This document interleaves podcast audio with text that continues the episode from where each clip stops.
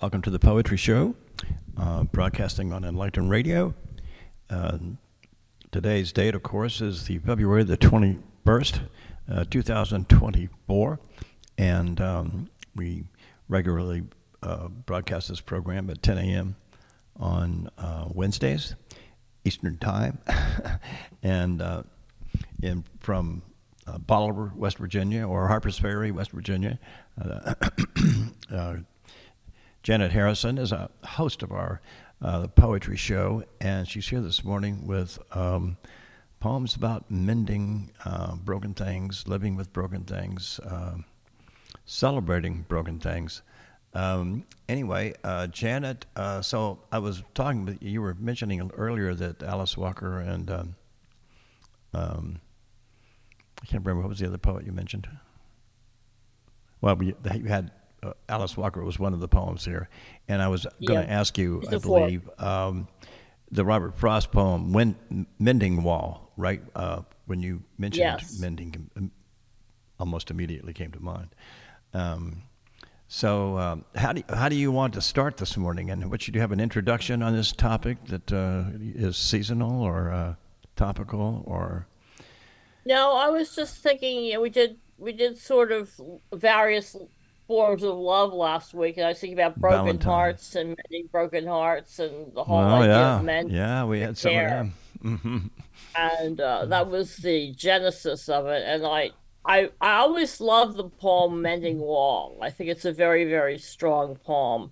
Um, I'm going to ask you to read it though, because I'm still coughing. Oh, I'm, I'm happy to do that. I, I, I, just got to tell you that uh, you know a lot of my uh, uh left wing friends um, what happened to my uh, did my browser crash? Oh no, here it is. Okay, okay there it is. Uh, a lot of my uh, left-wing friends, we used to uh, love these this poem as an example of uh, Robert Frost flirting with uh, communism. You know, via his uh, questions that he seems to ask in here in the poem about private property. But um, of course, Frost visits that and and um, passes through it in a way that you'll see from this famous poem. Um, by the way, it's got a very having lived in uh, upper northern, you know, New England, Vermont, and New Hampshire. Um, there's a very New Hampshire-like feel to Robert Frost's poetry, and it's difficult to uh, communicate in, under 10,000 words what it might mean. Uh, uh if you haven't lived up north and and gotten some sense of the wit and humor of uh, northern um, New England, because it's you find it in a lot of, of Robert Frost's poems, and including even in, in his very famous ones. Anyway, this one is, goes like this: Something there is that doesn't love a wall, that sends the frozen ground swell under it, and spills the upper boulders in the sun and makes gaps. Even two can pass abreast. The work of hunters is another thing. I have come after them and made repair where they have left not one stone on stone, but they would have the rabbit out of hiding to please the yelping dogs. The gaps, I mean. No one has seen them made or heard them made, but um, at spring, mending time, we find them there. I let my neighbor know beyond the hill. And on a day, we meet to walk the line and set the wall between us once again. We keep the wall between us as we go. To each, the boulders that have fallen to each, and some are loaves, and some so nearly balls. We have to use a spell to make them balance. Stay where you are until our backs are turned. We wear our fingers rough with handling them. Oh, just another kind of outdoor game, one on a side. It comes to little more. There, where it is, we do not need a wall. He is all pine, and I am apple orchard. My apple trees will never get across, and eat the cones under his pines. I tell him. He only says, Good fences make good neighbors. Well, spring is the mischief in me, and I wonder if I could put a notion in his head. Why do they make good neighbors? Isn't it where the, there are cows, uh, but there are no cows? Uh, before I built a wall, I'd ask to know what I was walling in or walling out, and to whom I was like to give offense. Uh, but something there is that doesn't love a wall, that wants it down. I could say elves to him, but it's not elves exactly, and I'd rather he said it for himself. I see him there bringing stone grasped firmly by the top in each hand, like an old stone savage armed. He moves in darkness, as it seems to me, not of woods only and of the shade of trees. He will not go behind his father's saying, and he likes having thought of it so well. He says again, Good fences make good neighbors. Anyway, you're right. That's a it's a great poem. it's a very powerful poem, and I love that line. Something there is that doesn't love a wall. right. He repeats that right. line twice. The opening line, he repeats it in the middle of the poem too. I just love it. Uh, and uh, yeah, it's just the uh, and the and the comment about you know uh, what are you walling in and what are you walling out, and uh, you know there aren't there aren't any cows around, and what do we? but good my apple trees are going to eat your pine cones.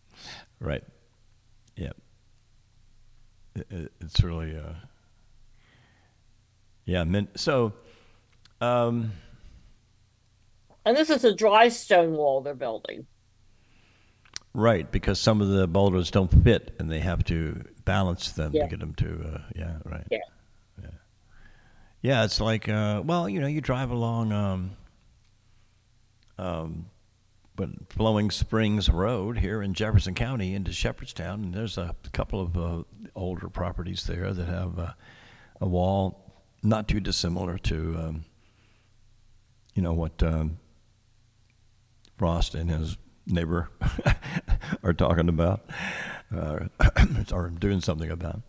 Anyway, yeah, I just I love the poem. Anyway, yeah, it, uh, but and it, it seems to ask questions that. Uh, I, I notice it's popular among uh, economists because uh, we were at, I remember Carol, my wife's an economist, and we were at her uh, graduation from, or getting her PhD from graduate school in Delaware.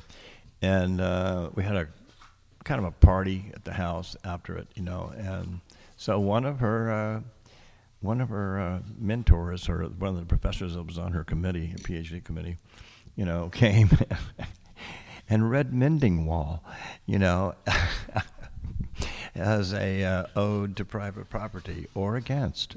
He said. anyway, it was yeah, I, it's an interesting moment, you know, for uh, a reading of Robert Frost. What's next?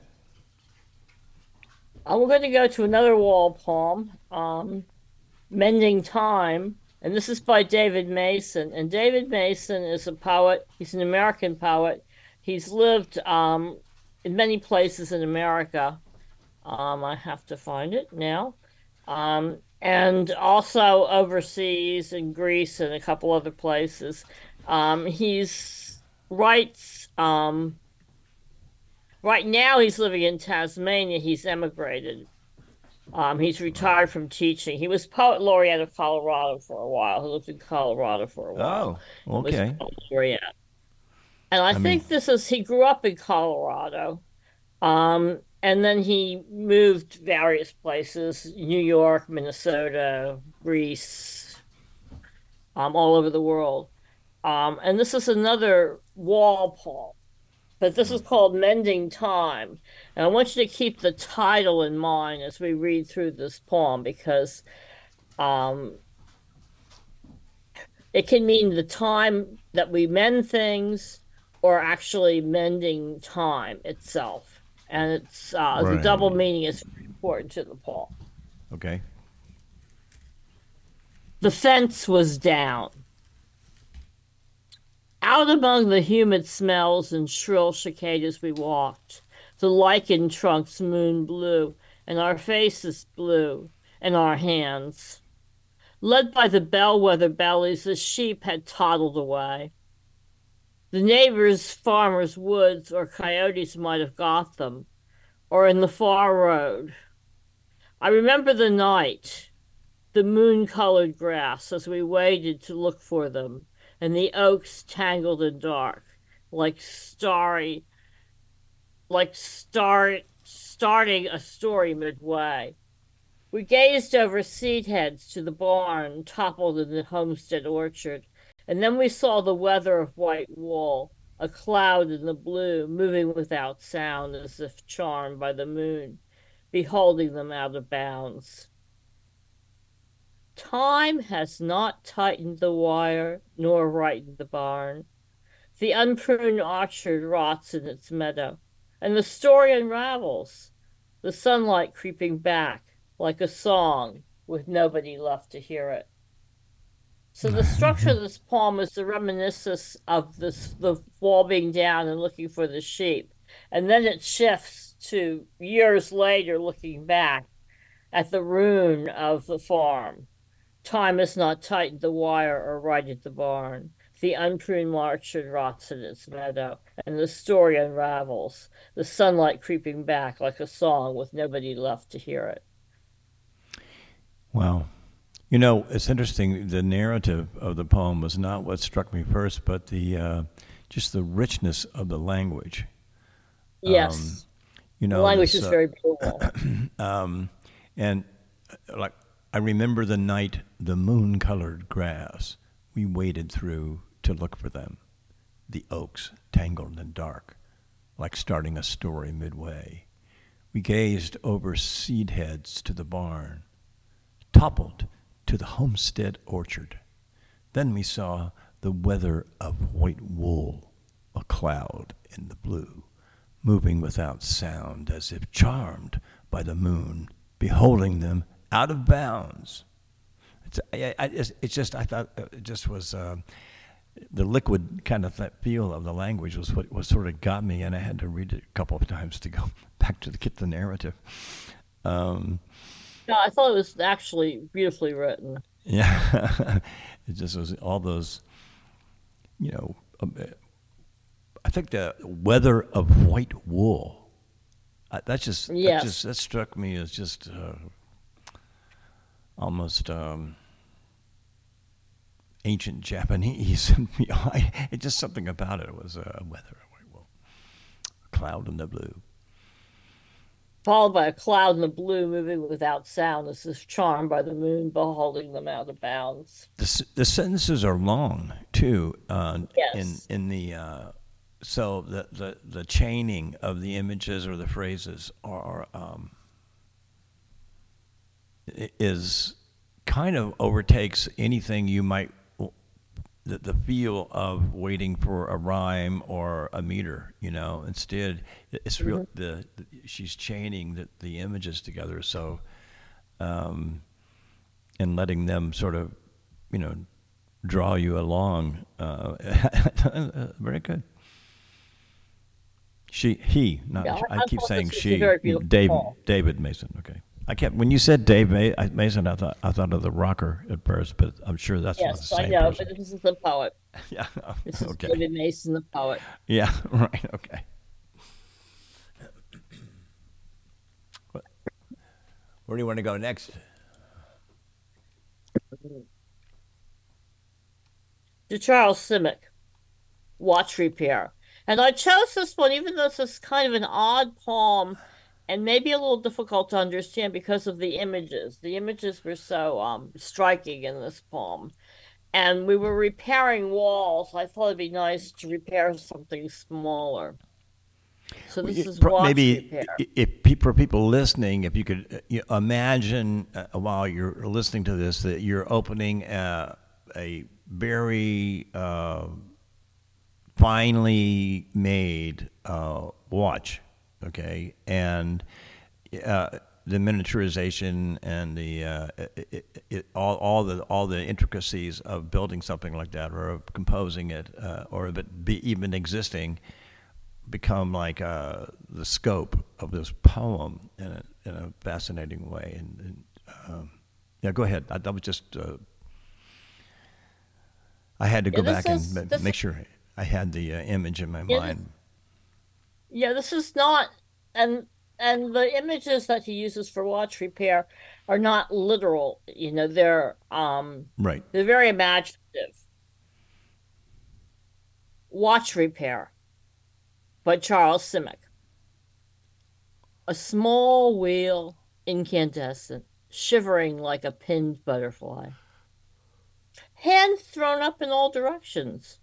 The crossroads one arrives at in a nightmare. Higher than that number 12 presides like a beekeeper over the swarming honeycomb of the open watch. Other wheels that could fit inside a raindrop. Tools that must be splinters of Arctic starlight. Oh, man. Tiny gold mills grinding invisible coffee beans. When the coffee's boiling cautiously so it doesn't burn us, we raise it to the lips of the nearest ear. Now that that's surprising. The end, the ear, that got me. I, I mean, I was completely enthralled, you know, in what he was doing, what he's doing there, and then in, to the nearest ear. Um, why? it seems like an Escher uh, kind of, um, you know, mi- uh, what do you got? mistake in engineering and what's your when he said of the nearest ear now how did what comes to mind does anything come to mind you know when he does that Uh, it, it what came to mind when I read this poem is that if I had been in workshop with this poem, I might have asked the poet to think about that ending because it's it's very surprising, but I'm not quite sure where it takes us. But the rest of the poem I love. Um, yeah yeah oh it's beautiful Tools that must be splinters of Arctic starlight, those little tiny tools that you have to use to repair a watch, as splinters of Arctic starlight. that's just a magnificent image yeah um well and wheels that fit inside a raindrop. I mean, the idea of this miniaturization. Yeah, right. I mean, it's um, yeah, it's it's very good. But well, he's. I wonder if he left any clue. It must be a Simic expert in the poetry world that um, can tell us what he, he might have meant by the nearest ear. Why do you a hot cup Well, of coffee? I know you raise the watch to your ear to listen to it, but the Oh, image, that's it, it kind of you flashes the image of the coffee. Yeah, right. That's true. You raise the watch to your ear to hear it ticking, Mm-hmm. unless it's one of the new smartwatches in which it's also a telephone. But that's way Yes. after Charles Simic was. I don't think he was thinking of that. No. maybe, maybe he imagined it before it happened. Well, I, I- you're right. But thought- yeah, all the images were just so in- incredible in this poem. Uh, it yeah, starts out very little, a small wheel, incandescent, and then it takes off immediately, shriveling like a painted pinned butterfly. It's uh yeah, it's it's per, it's perfect, you know, and and maybe that's why he did that at the end, you know. Maybe he, he saw the perfection and wanted to put a little smudge in it, you know. You think you know some artists? I don't know. I'm, I'm, I'm, I would have questioned that ending, but, Yeah, um, right. Hmm. but he's a much more famous poet than I am. Well, uh, I don't think that uh, you know uh, undermines the legitimacy of your question, uh, Janet. Uh, why did you put that there? Because that's why I asked in the beginning what comes to mind, and, and it, what came to my mind was nothing. Um, so I, I, I really I, I wasn't sure why uh, the coffee was headed to the ear, but uh, maybe I missed the point. The watch, the watch was headed to the ear, but Mm-hmm. well, yeah. Is it, anyway, um, is Alice Walker next? Yes, Alice Walker's next. Do you want to read Alice Oh, Walker? I, would, I, keep was hoping you would let me. I was hoping you would let me. Yes. Okay. Uh, And um, this poem, she actually, you know, on in, I pulled it off her website. She has it as "I will keep broken things for my country" I will keep so I broken things as another resonance. for my country. Right. I will keep broken things. The big clay pot with raised iguanas chasing their tails. Two of their wise heads sheared off. I will keep broken things. The old sh- uh, slave market basket brought to my door by Mississippi, a jagged hole gouged in its sturdy dark oak side. I will keep things, the memory of those long, delicious night swims with you. I will keep broken things in my house. There remains an honored shelf on which I will keep broken things. Their beauty is that they need not ever be fixed. I will keep your wild, free laughter, though it is now missing. Its reassuring and graceful hinge. I will keep broken things. Thank you so much. I will keep broken things. I will keep you, pilgrim of sorrow. I will keep myself.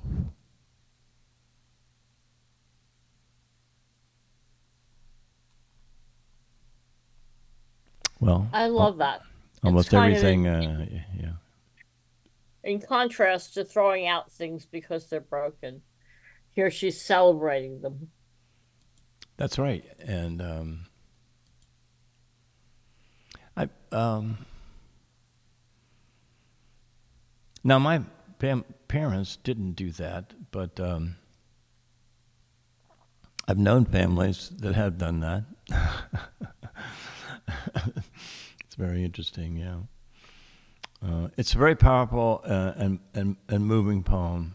And uh, do you know uh, where in her work it, it originates from at all, or? Uh, I just know she has a date as 2010. Oh, it's on her website. Yes. Okay. Well, that means she's. Uh, there's so much controversy over Alice Walker's work. It was really interesting. It was controversial in uh, almost every um, community. Its intensity uh, was a little tough for a lot of people to consume. But um, its beauty is just. It's very touching. When she hits it, she hits it. Yeah, absolutely. And this is she a poem I think that is is right on. All right. It's really beautiful. Wow. Well, that's The beautiful. blending of the actual the actual physical with the um, memories was very powerful in this poem. Yeah, that's. Uh, I think I think I'll probably use that one for the uh, on the web posting. Yeah. Okay. Uh, do you want to have another one? I know you have another one you sent up that's very, that's a little bit longer. Uh, C.K. Williams, uh, the Invisible Mending. Uh, do you want to? Is, Yes, that, this is that the one you want to close with? This is the poem that started the whole thing off. I love this poem. okay. Um, it's called Invisible Mending by C.K. Williams. Three women, old as angels, bent as apple, ancient apple trees, who, in a storefront window, with magnifying glasses, needles fine as hair, and shining scissors, parted woof from warp and pruned what would in human tissue have been sick. Abrasions, rents and frays, slits and chars and acid splashes, filaments that gave way of their own accord from the stress of spanning tiny, trifling gaps, but which in a wounded psyche make a murderous maze. Their hands as hard as horn, their eyes as keen as steel, steel. The threads they worked with must have seemed as thick as ropes on ships, as cables on a crane, but still their heads would hover, their teeth bare to nip away the raveled ends. Only sometimes they would lift their eyes to yours to show how much lovelier than those twists of silk and serge the garments of the mind are. Yet how much more benign their implements than mind's procedures of forgiveness and repair. And in your loneliness, you'd notice how really very gently they take the fabric to its last, with what solicitude they gathered up the warm edges to be bound, with what severe but kind detachment wield their amputating shears, forgiveness and repair.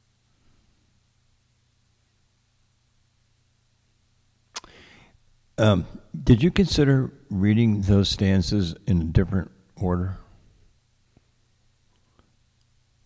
Um, I don't understand well, why. for example, I, I I started reading the poem by going um, left, cross right. and put it down. Yeah, and it makes more it made more sense doing it the way you read it because it has a narrative that that seems to link that the way you read it, but. Um, there were a couple of the verses that seemed good going the other way. Uh, I don't know. Just you know, there are those. Uh, uh, aren't there? Isn't there a form, a poetic form, where the uh, poet writes it so it can be read in different directions? Um, yes. There's I've, a cleave poem where you can read the right side, the left side, or read across. Oh, okay. But this I've is written one of them. Very hard to write. Yeah, yeah, just like a villanelle. Oh my God. you know, I guess anybody could write a villanelle, but writing one that that works is uh, very hard, in my view. But anyway, um, well, I like this. Uh, I, I, I like the way it it just it, it reads like a uh, a very strong narrative. Again, it reminds me a little bit of the um, of the one by Simic. Okay, a little bit, Mm-hmm. um, uh, in its it, its narrative emphasis over. Um, I don't. Although I see there's quite a bit of well near rhymes like praise gave maze. Yes, there's You there's know, music in the uh, poem, but it's not a strict rhyme scheme. No, right. Okay. Yes, that's a good it- term. Music in the poem. Yes, right. Yeah.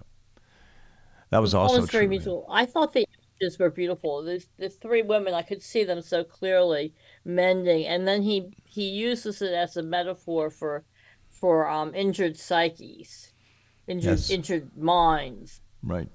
Uh, you know, so which in a wounded psyche make a murderous maze. And then he he uses he compares the the scissors, um, the blades of the scissors to forgiveness and repair at the end. Uh, he uses that both in the last stanza and the second to last stanza. Wow. Only sometimes would they lift their eyes to yours to show how much lovelier than these twists of silk and serge the garments of the mind are, yet how much more benign their implements than mind's impl- procedures of forgiveness and repair. More benign than the mind's procedure of forgiveness and repair. How He's much they don't have that weight. fine garments are. But then in the end, in the last stanza, he compares it again. With what solicitude they gather the worn edges to be bound, with what Yes. severe but kind detachment wield their amputating shears, forgiveness and repair. yeah. Yeah, it's a it's a it's a little on the I, I- it's a poem that strikes me needs some study. Yes. You know, um, kind of interesting. You know, some poems get you interested in kind of working through and and filling in the narrative of all these uh, kind of you know very artful and as you say musical images that are uh, um, there. Um, to be truthful, I was. you know, when you used that term musical, it reminded me. Um, Carol and I were. I told you we've been watching this wonderful fella from the Fermi um, Accelerator Lab, or whatever, um, uh, talking about advanced physics, and uh, you know i i about how the a, the music of the the musical look of the actual structure of the universe, you know, um, can uh, look like a whole lot of things just clumping together. so you know, and a whole lot of you know bright images, you know, clumping together, but actually, you know, they're in a relationship and uh, sort of seek what that relationship might be is, is, is an interesting thing about reading great poetry, in my view, and thinking about it, and you know, you know, letting loose a little bit with, you know, where is where is it trying to take you? Where is the poet speaking from, really? Um, so, thank you so much for these are great poems, Janet. hmm I, I enjoyed them. Is that it for today? Are we? Uh, for today, we're we've mended what we could mend. We we're living with what's broken. yes, and celebrating too. Celebrating some broken things too. Absolutely. All right, everybody. Um, I'm glad you joined us today on the Poetry Show. We're, once again, we're here on, on www.enlightenradio.org. And also, you can see our podcasts on podcasts.enlightenradio.org. Uh, thank you for joining us today. We'll be back in another week, as far as, as soon as we're assuming we're all able, and um, take care of each other. It's late, but everything comes next.